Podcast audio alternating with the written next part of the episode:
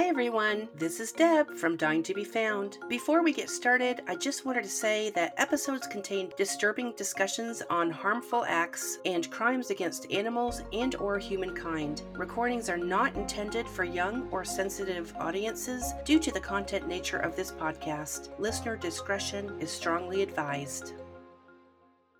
Hi, everyone. I'm Deb. And I'm Beth. And we want to welcome you to another episode of Dying to Be Found. Beth, we were talking with some of our fellow podcasters, and they made a really good point. And what would that be? I am not sure that all of our listeners know that you and I are sisters. Oh, that shocked me. I guess we just assumed. Yes, exactly. So I'm bringing up now, and I thought that we'd give that a little mention because I wanted our new listeners to know that we both grew up in Canada, but I now live in the United States and you're still there. Yeah, and sometimes I I'm sorry I didn't move down with you guys. Sometimes I kick myself even today because I miss you guys. But I decided to stay in Canada and now Oh, I know. It's a long distance relationship. Yeah, we reconnected through podcasting and Thank goodness for technology. Yes. And you're bringing my Canadian accent back because while I was at work today, I actually said a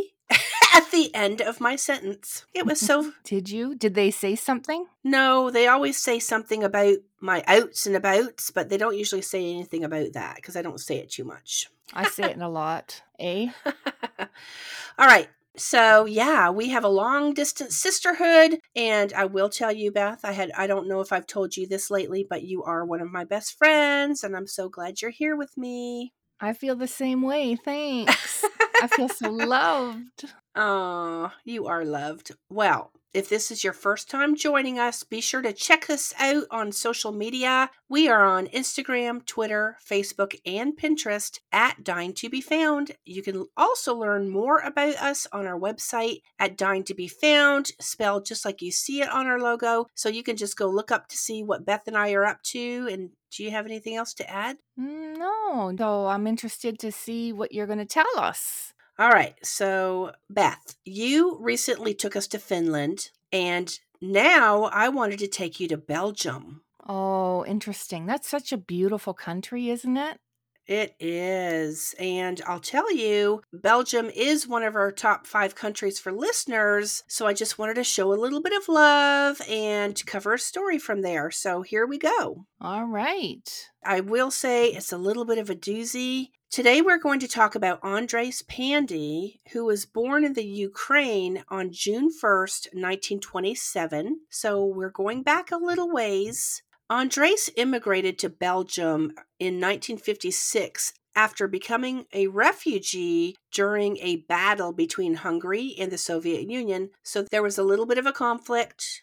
Andras fled his native country and eventually started a Hungarian Protestant church for other Hungarian immigrants in the Dutch or Flemish region of Belgium. Well, that sounds interesting. Well, let me give you a little bit of a rundown on how Belgium is set up geographically as far as language. The northern region speaks Dutch primarily, and the central and southern region speaks French, while the far eastern region of Belgium speaks German. Did you know they had three languages there, Beth? I didn't. I didn't either, so that's quite interesting. Well, Andras established himself in the northern region of Belgium where they speak Dutch, and he opened a church. He eventually met and married his first wife, Ilona, and they had three children together.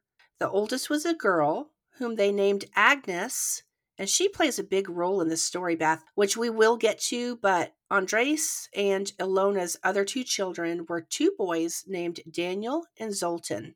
Now that's a cool name, Zoltan. Isn't it?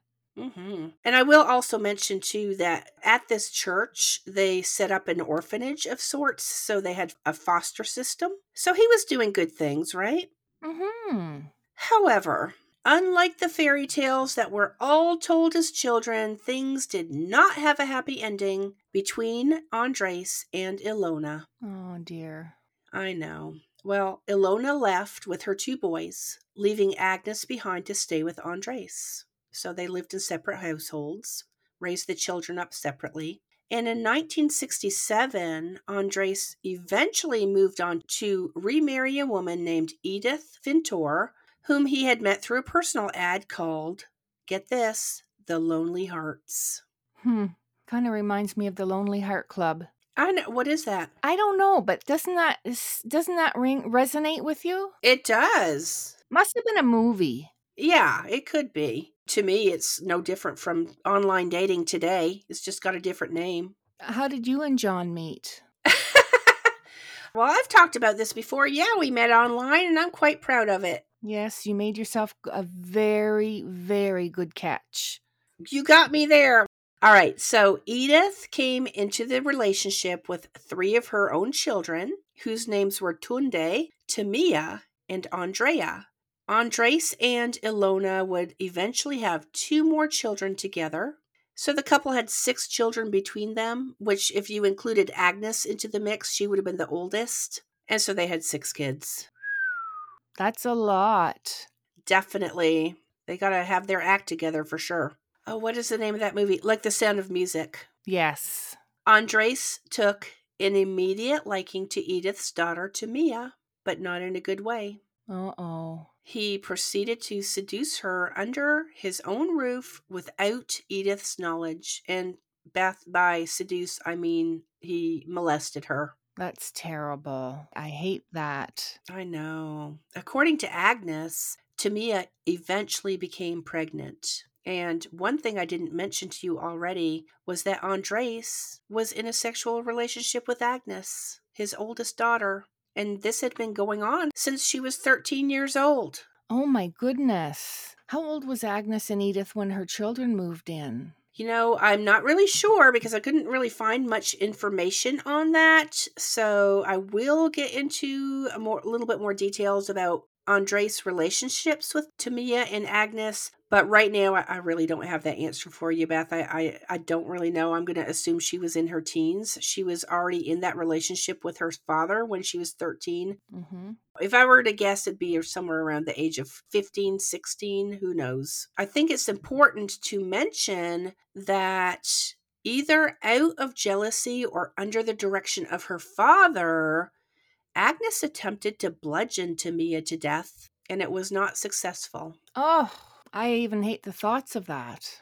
I know. In 1984, after this incident, Tamia fled to Canada, then eventually made her way to Hungary. Well, she never ended up coming back to Belgium ever. So, out of curiosity, where do you think my story is going to go from here? Well, I don't know. Well, okay, let me tell you. Around 1986, Andras Pandy, along with his daughter Agnes, who was 38 years old at this time, set out on a killing spree. I didn't see that coming. Yeah, they were very selective about their victims, and they were not random by any means, Beth. Andras chose family members. Oh, God. I may imply that this was a group effort between Andras and Agnes. In my opinion, he was the mastermind toward Agnes taking any part in these killings, which I will get to in just a couple minutes. Okay. So I'm going to jump forward just a little bit, Beth, and talk about how Andras got caught. Okay. And I only mention Andras because Agnes had gone to the police to report these murders of her family members, which at the time, Beth, they did not take seriously at all. What? Yep. The official police investigation on Andras Pandy took place around 1992 when pressure from the government erupted from a local community. Hmm.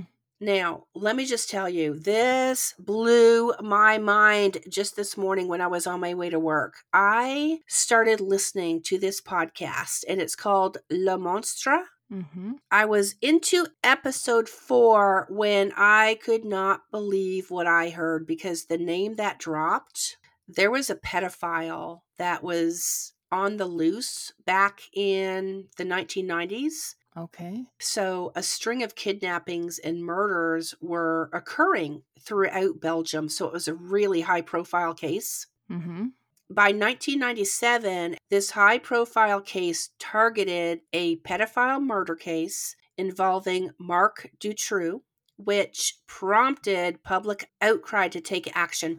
So I'm just going to tell you a little bit of what I learned. I could not believe I was listening to this case because I knew we were about to record this session. Now that's a coincidence. I know. Dutroux was originally convicted of abducting and raping five girls back in 1989. Mm-hmm.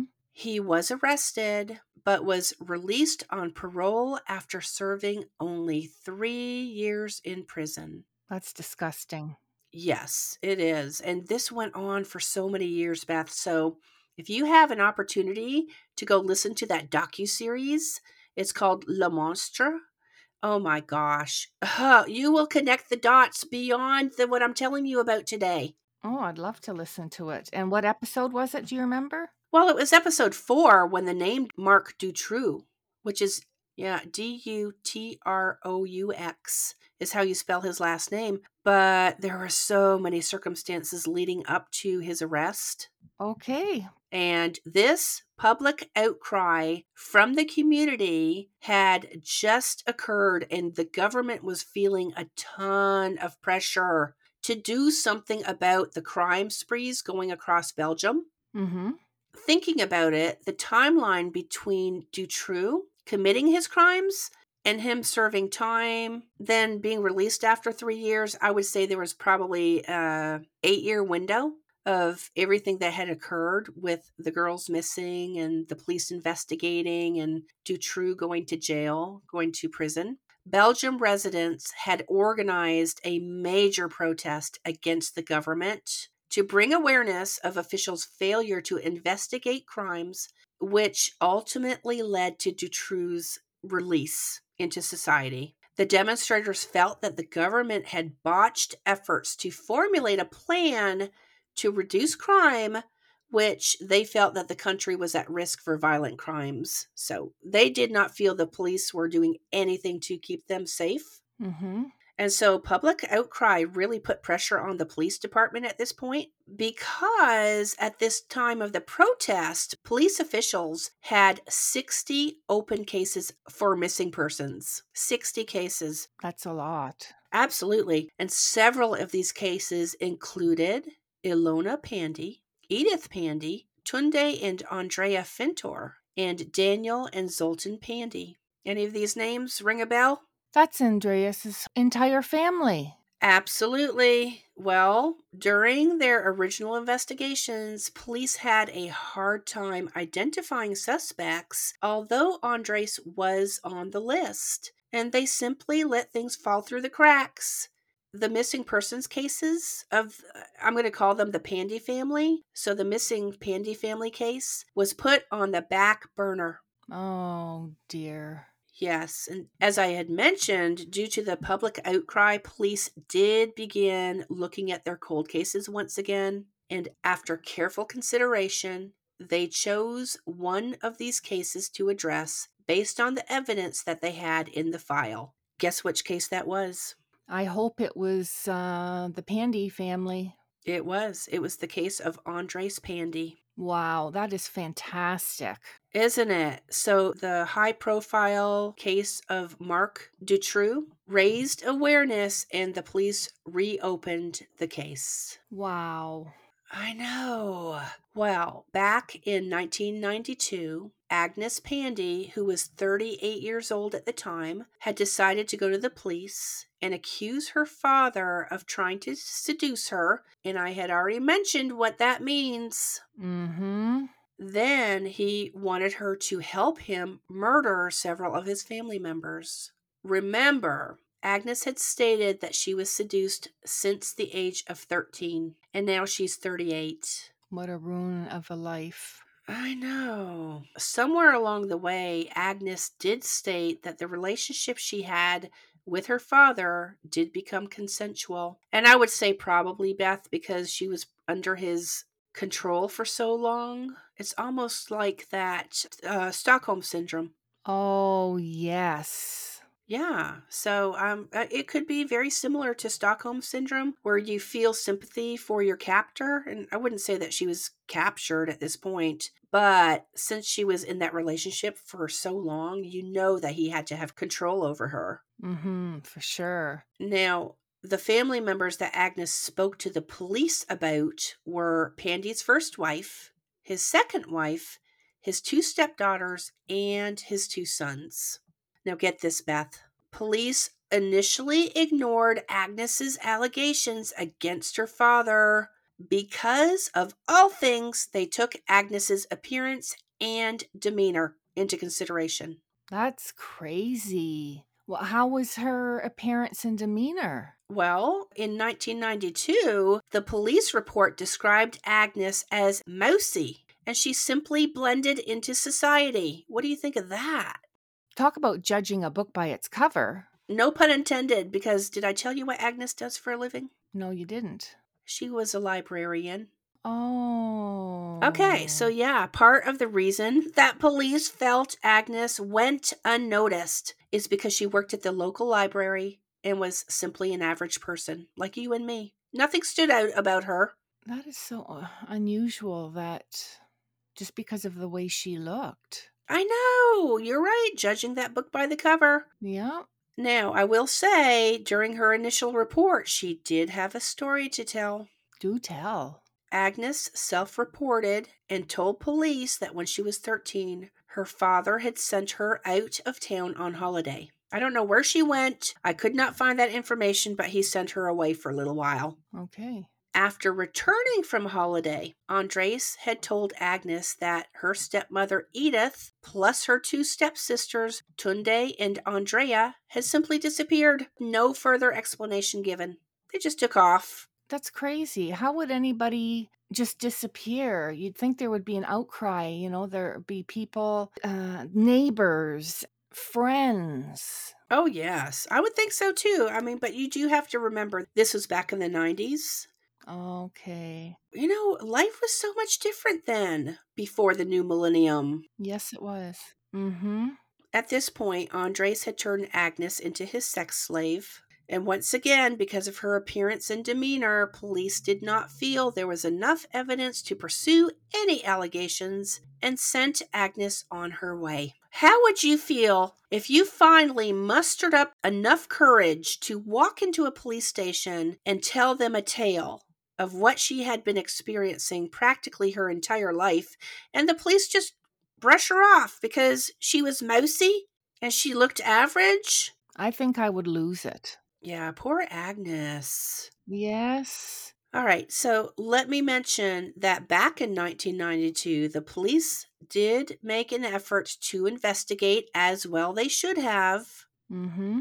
but more so likely out of obligation due to the demonstrations going on at that time. Andras had told investigators that his family had simply returned to Hungary. They took him at his word and never looked into any further allegations against Andras. All right, pause. Let me just ask you. I'm, I'm thinking with the fact that Andras was a preacher, do you think maybe he was just simply convincing to the police because of his livelihood?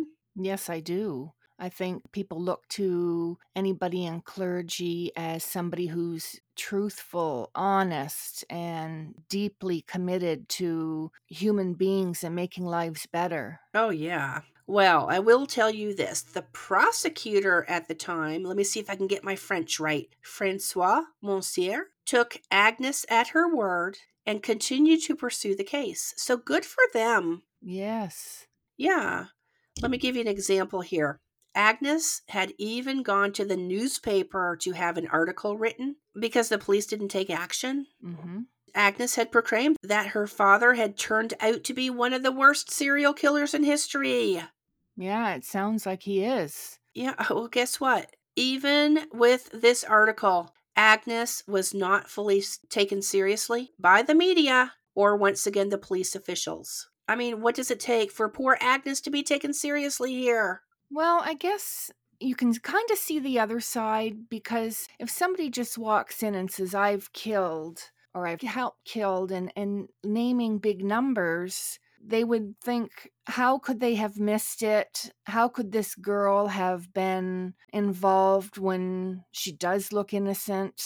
So I'm starting to see uh, what the police, how they are looking at her. Okay, well, that's a good perspective. I mean, I did, never thought of that. As I'm looking at this research, I'm like, oh my gosh, poor Agnes. Nobody's taking her seriously, but I suppose you're right to have somebody just walk in. Uh, what is this, April Fools? Are you being serious right now? Yeah, exactly. So, regardless of the police perceptions, Agnes continued to be relentless with her allegations against her father and she had later testified that her that Andras had raped her beginning at the age of 13 like I had mentioned and then he did turn her into his sex slave for the next several decades. But I mean Beth, she was 13 and at that age, you're still quite impressionable. You're going to believe those people closest to you, especially if it's a parent. Those relationships are built on trust. And this is the time when kids turn into adolescence. And I know there's that huge hormonal change, but there is nothing normal about having a relationship with your father. No, there isn't. Not at all. But you did say she's impressionable at that age. And I think maybe you look up to your father as somebody with authority and somebody who's always right. Oh, yes. Well, let me talk a little bit about Agnes's accounts in this situation. She later stated that she and Andras held an incestual relationship that began early in life and it allegedly continued into her 40s. Wow, that's a long time. I know. So let's backtrack to when Agnes stated that she had attempted to murder her stepsister Tamia. Oh my. According to her statement, Andras had ordered Agnes to complete his dirty work and to kill Tamia. Remember now, Tamia had said that she was pregnant. And authorities do believe that Agnes was either under duress when these events occurred because she was more than likely under Andras' control, or she, she was just simply jealous. Oh. Agnes admitted later that her compliance to her father's demands were based on jealousy and duress. Now remember, she was under his influence since she was 13, but Beth, when she self reported, she was in her 40s when she came to authorities. Okay. I'm going to say that based on the ease of Agnes's confession, she clearly had a guilty conscience and couldn't live with herself. What do you think of that? That's exactly, exactly my thoughts. You know, you get to be alone some evenings and you're ironing, for instance, and and like me, when I have those times, I ruminate about my past. Huh. And that's probably what happened to her, you know. Thoughts start, you know, at 40 years old is when you start feeling all these, why did I do that? And so regrets. Yes. I don't live my life with regrets, Beth. I just chalk it up as experience, lessons learned, and I really everything's a learning experience you know? It just makes you stronger it makes you who you are and it guides you into your future. Yeah. Yeah. Well her accounts to the police were rather gruesome. Trigger warning there's going to be a little bit of graphic descriptions here so just a little bit of a trigger warning Agnes had described her father as being a bully and authoritarian, in addition to a sexual predator who preyed on vulnerable women and foster children. And remember, I had told you that Andras had started that church and he had a foster system there. Mm-hmm. Andras and Agnes would place the bodies of their victims into vats of drain cleaner to decompose their bodies, or they would dismember them then dump the remains at a local abattoir, also known as a local meat processing plant or a rendering plant, Beth, if you remember the case of Robert Pickton that we had talked about. Right. Yeah, this is where, don't forget, this is where your makeup comes from and your toiletries and your baking supplies. Don't tell me that kind of stuff. I'm always telling Al, don't tell me what's in hot dogs. I don't want to hear because I like them so much. Okay, so Agnes was placed in charge of removing the organs from her family members before they placed the bodies in these acid vats. And from my understanding, they dumped body parts at the meat plants. I, I don't get that. Jumping Jehoshaphat's. That is gross, removing organs from the family members. What the heck is jumping Jehoshaphat? What? What did you say? Jumping Jehoshaphat. Now I can't say it. No, oh you never heard of that? I've never heard that. What is that? It's like an OMG. or holy moly. Exactly. I use holy moly a lot, but I'm wondering if this might be an East Coast thing that I picked up when I lived out east. It could be. How about good golly? Oh, yes. Dad used to say that all the time. Yeah. So I don't understand how they would just be able to dismember bodies and go take them to the local plant and just dump them there. Was it outdoors? Did they just you know how some people will drop off a bag of i don't know old clothes and just leave it outside of goodwill or whatever Uh, what did they do i don't understand that concept I don't neither. Either that or the people in the abattoir were in on it, mm, never thought of that but they probably didn't. It was just probably leaving it there. Yeah, they were, I'm sure they were very sneaky. Agnes had described in full detail how she and Andras shot or bludgeoned their family members to death, then cut them into pieces, placed them into bags, then sent some of them to the abattoir, while placing others in the vat of cleaning fluid. Now, police finally took Agnes seriously and went to her home with search warrants and again questioned Andras. The original account that Andras had given the police when Agnes first reported these murders was that his first wife, Ilona, and his boys had moved to either France or South America. He also stated that Edith and her girls had moved away to Germany. So, with very little explanation beyond this, police seemed satisfied with these explanations and just moved on. Case closed. Right then and there? Yeah, they were like, okay, well, he sounds believable. He's a preacher, he's a pastor in the area. He's got a good explanation as to where his first and second wife and all the kids left and all the kids went. So, all right, case closed. Let's move on to case number 59. Oh, Well, it seems that when Andras was first questioned, he did become a little spooked, Beth, mm-hmm. because during this time period, he took the time to cover his tracks by hiring actors to pose as family members. Jeez. Yeah, guess where he got them from? Now, let me remind you Andras was a preacher at the local church who worked actively with fostering in the community. Andras took several of the foster children from his church and had them pose in pictures in order to paint the story that his family was alive and well. What do you think of that? Oh, That is that's a laughable act. Hiring actors for goodness sakes. This is just so wrong on all levels. It's crazy. I don't even know how a human being even starts to think of doing something like this. That's quite methodical. Yes. Yes it is. If you're thinking about the fact that somebody is now putting an action plan into place to cover his tracks, that's very methodical.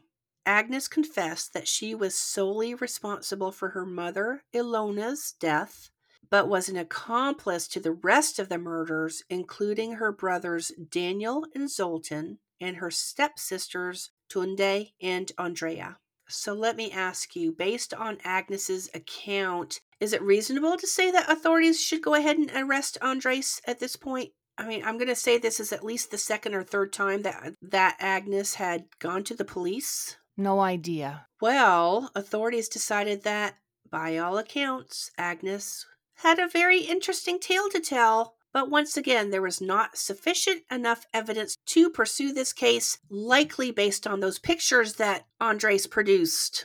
Get out of here. That is just ridiculous. I know. And prosecutors definitely felt, though, that there was enough evidence to indict Andras, but of course, they still had the burden of proving their case. That's true. I've talked to a police officer here about a case that is high profile and they've never solved it. And I did ask, I says, you know, why can't you guys catch this this killer? Lack of evidence. Lack of evidence. Wow. They, I mean, they really have to have their ducks in a row with that for sure because they don't want to come back and have somebody sue them for false arrestment. That's right. I have the impression that the authorities know who the perpetrator was, but it's all the lack of evidence. Yeah. And plus, they probably don't want to, you know, we talk about keeping things close to the chest. You can't give away a ton of information or else it can blow the case. Hmm. Well, authorities later stated that they initially believed that Tamia's pregnancy had sparked the Pandy's crime spree, and they also believe that Tamia's pregnancy may have been what set Andras off in the first place to begin that killing spree. Why would that be? I don't know. I don't know. Maybe because he was afraid she was going to open her mouth. Okay and spill the beans, you know, because if he was already in that incestuous relationship with Agnes and he moved on to Tamia, mm-hmm. I mean, when you got too many people that know what's really going on, somebody is going to open up. Yes. And upon Agnes's accounts and confession, Police did obtain a search warrant and discovered the following on several abandoned properties known to be owned by Andras Pandy, which some of the findings, Beth, were very horrifying. I'm sure. In the basement of one of Andras's homes, police found blood splatter on the walls. Ooh. Ashes containing bone fragments, teeth, kneecaps, and an unidentified meat in the freezer. Jeez, that is just crazy. Yeah, Agnes confirmed that her direct family member and step family members all met the same fate after she and her father had used kitchen knives and axes to break down the corpses. Wow. One of the family members that were discovered in the basement of one of Andras's properties was that of Ilona, which was his first wife. Really? Yep. And the firearms used to kill family members were discovered in the ceilings of his residence, along with an acidic drain cleaner, which, by the way, is no longer on the market in Belgium due to its maximum ability to eliminate residue. It was that strong. This drain cleaner was so strong, it could break down bodies. It could decompose them very quickly in that vat. That's pretty amazing that a product can do that. I know. Well, by October of 1997, Andras Pandy was arrested for the disappearance of both of his wives and his four children and stepchildren. Charges included premeditated murder and the rape of three of his daughters, which would have been Agnes and Tamia, and I'm going to assume also Tunde. Mm-hmm. Although I could not find anything. I mean, I'm just doing the math here. So I couldn't really find anything on Andras seducing her, but we'll just add her to the mix since we know that those were all the girls in the family. Mm-hmm. On November 21st, 1997, just weeks later, Agnes was arrested and charged as an accomplice in the disappearance of her brothers and stepsisters. In addition to these charges, Agnes was also linked to another crime regarding the disappearance of a 12 year old girl whose mother had dated Andras at some point. Wow.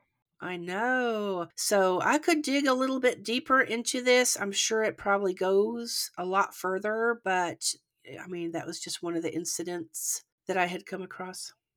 You're finding out a lot of information on this case. I know. I was quite surprised. When I just started it, I had no idea, folks, that we would be looking at somebody who's so sinister. Yes.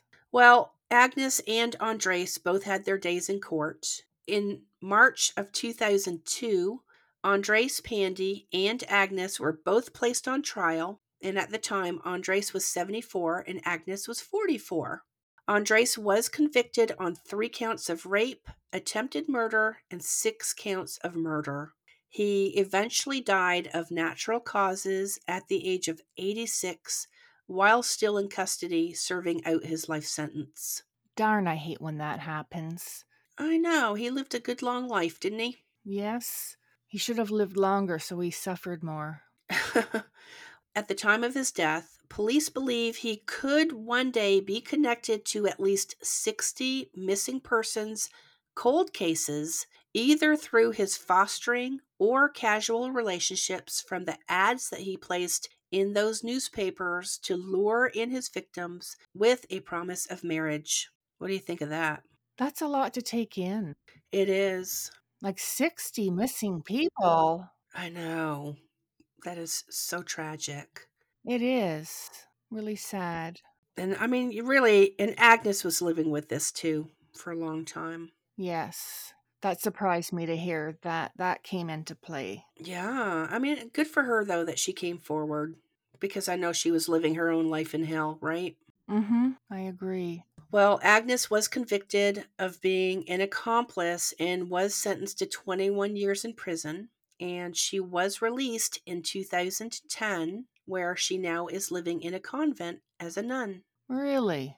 Yeah. I think that obviously this definitely impacted her life, but I mean, good for her that she came forward and did the right thing. And it's sad that she was pulled into this. It's sad that somebody had that much control over her. But in all actuality, I mean, I do give her, I wouldn't say praise. I'm not going to praise her for coming forward because of the actions that she, you know, that did take place. Mm-hmm. But I'm just glad that she had it in her to come forward and confess. For sure. I'm really glad too. And then got some cases solved and this is this was quite the case. You really shocked me with this report. You're a very good storyteller. You put everything together very well and professional because it is such a hard topic to give all the details like you did. Thanks, Beth. You're welcome. But yeah, well, thanks. So that's the story of Andras Pandy. Very good. What's your teachable moment for us today? Well, Beth, you had mentioned earlier how the police judged a book by its cover when Agnes first came forward. Mm-hmm. And for our listeners who don't really know what that means, it basically means that too many times people are judged by the way they look or the way they act. And Agnes Pandy was that book cover police judged her and even went so far as to say that she'd appeared mousy. I mean, that's an insult, but there is so much more substance to every one of us, and we just need to step away from stereotyping or judging people before we get to know them Talk to someone at work that you don't normally talk to. Go eat lunch with somebody that you've known for years in the building, but you've never taken the time to get to know. And you might find something quite interesting about them, which will allow you to tuck away your biases, your first impressions, or initial perceptions. So that's it, Beth. That's my teachable moment. Don't judge the book by the cover, get to know people you will probably be pleasantly surprised with who you really meet. Amen to that. Anyways, okay, so that is a wrap. Don't do that. That's mine. okay. That is a wrap. Did you say that's a wrap? And that's a wrap. That is a wrap. Thanks for listening to Dying to Be Found. Before we go, we would love for you to leave a review on your favorite podcast platform. Be sure to follow us on Instagram, Twitter, Facebook, and Pinterest at Dying to Be Found. You can access our website, email, social media, and storyline request form by clicking on our Linktree account found in our show notes. If you like our episodes, consider buying us a coffee at buymeacoffee.com slash dying to be found, spelled just like you see it on our logo. Feel free to message us on Instagram and let us know how we're doing, or if you'd like a sticker. With that, be sure to check us out every Thursday wherever you get your podcasts. We will talk to you all next week. Bye.